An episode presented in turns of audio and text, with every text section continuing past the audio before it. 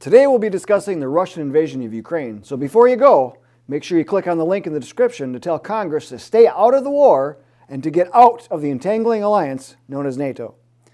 The invasion has certainly stirred the hearts and minds of not only Americans, but lovers of freedom around the globe. No one likes to see innocent citizens getting hurt, but we must also realize that with national sovereignty, the responsibility of governing falls to each individual country. The United States must do what's best for its citizens, while Ukraine must do what's best for its citizens.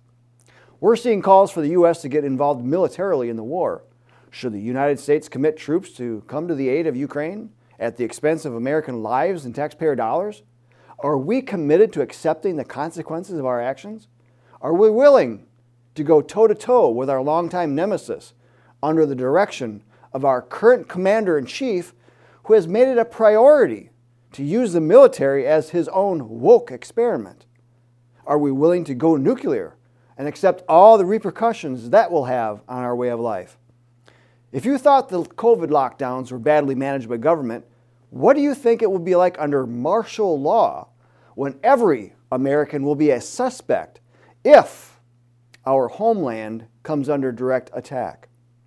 One thing is for certain war has the potential to pull out all of the stops to disregard the collective humanity of a nation, to trample individual God given rights, to sweep away the very foundations of freedom. War is not to be taken lightly, and neither is any type of involvement to arm and supply the countries involved. After World War I, the United States was committed to a foreign policy advised by the founding fathers peace and commerce with all nations, entangling alliances with none. But 20 some years later, Americans were watching their federal government go against that important advice by providing war materials to combatant nations and sanctioning the Japanese to the point of goading them into war. Now, this is not to say that the attack on Pearl Harbor was justified, yet the attack was known to be coming, and it was allowed to happen in order to get the U.S. to go to war. With all that Russia has done, and all that the US, EU, NATO, and other allies have done in regards to sanctions, where is all of this heading? When Pearl Harbor was attacked, Congress declared war on Japan the very next day and swung the entire country into the war. Is that what we want now? To mobilize the military and many critical industries to crank up the war machine? Who here in America is ready to make that ultimate sacrifice? Or to ask our family members to potentially make that ultimate sacrifice? The outcome of World War II was a devastation to many families, industries, and countries that helped to shape a world order that saw the U.S. eventually become the policeman of the world. We were soon involved in many conflicts throughout the world, throwing away our founders' advice. Communism took hold in many so called allied countries, even though freedom won.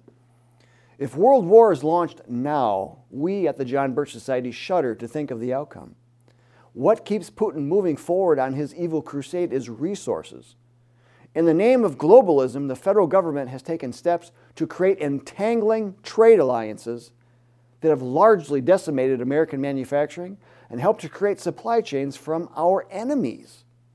And in doing so, we established conditions that favored antagonistic regimes and provided them with the economic foundations necessary to undermine the peace, prosperity, and security of Americans. And we are witnessing that outcome now. The Founding Fathers advised us to be strategic in our trade and where we did business. Why should we reward our enemies with additional business and friendship if they're committed to destroying freedom?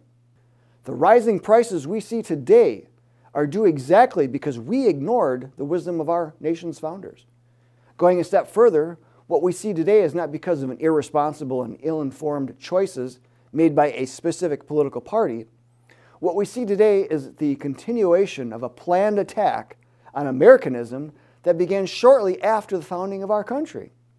This plan is to subvert countries into a world government, which is why you see so many international organizations mainly tied together through the United Nations. By the year 2030, the UN intends to complete its extremist environmental agenda that provides for controls on nearly every aspect of human life. This is why climate change has become such a trigger for governments to institute sweeping changes for industry and to limit consumer choices. This is why you're seeing such irrational and illogical behavior when it comes to supplanting stable energy derived from petroleum with unstable and unreliable energy from wind and solar. This is why President Biden and his administration are not working with American industry to produce more oil here. They would rather make deals with our enemies to get more oil, furthering our entangling dependence and undermining our self reliance and our country's independence. Biden and his globalist ilk are using this government induced crisis to force Americans to switch to solar and wind, which can only be done with huge subsidies from taxpayers. But as history has proven time and time again, solar and wind are not stable or efficient long term energy sources. Crises give governments opportunities to extend their reach, scope, and to make advances in the globalist agenda. Clearly, COVID has proven this to even the most skeptical. Look at the advances made during COVID disintegration of the confidence placed in our elections, a takedown of independent doctors, a takeover and banning of respectful medicine, blatant censorship, precedents to take away your God given rights, the ability to force vaccinations and face coverings, forcing you out of your job, banning you from flying and even from attending religious services. Where in the Constitution is any of this even allowed? War is another tool that allows government to suspend the rules and treat your rights as privileges. Look what happened to the U.S. during World War II the internment of Japanese Americans, the militarization of industry, the rationing of goods and services, the price and paycheck controls, all in the name of defending freedom. What a gross misconstruction of the word. War is also used to move countries up or down the ranking of world order. If you've ever read the book 1984 by George Orwell, you get a sense of the plan of the future New World Order. The countries of the world have been reorganized into three large areas that are perpetually at war giving their governments the excuse to have total control, not unlike what the average Chinese now experiences. These three areas of Oceania, Eurasia, and East Asia are regional unions of once sovereign countries. A modern example is the European Union. These three unions war against each other for total control of the world.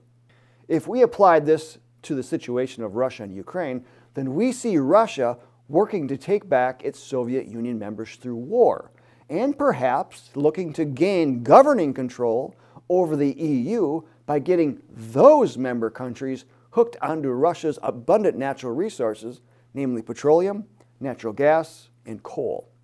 Meanwhile, globalists are pushing the U.S. to partner with China to help stop an accelerated nuclear arms race. However, what has China been doing so for so many years? The answer? building itself up into a superpower to rival the current world order.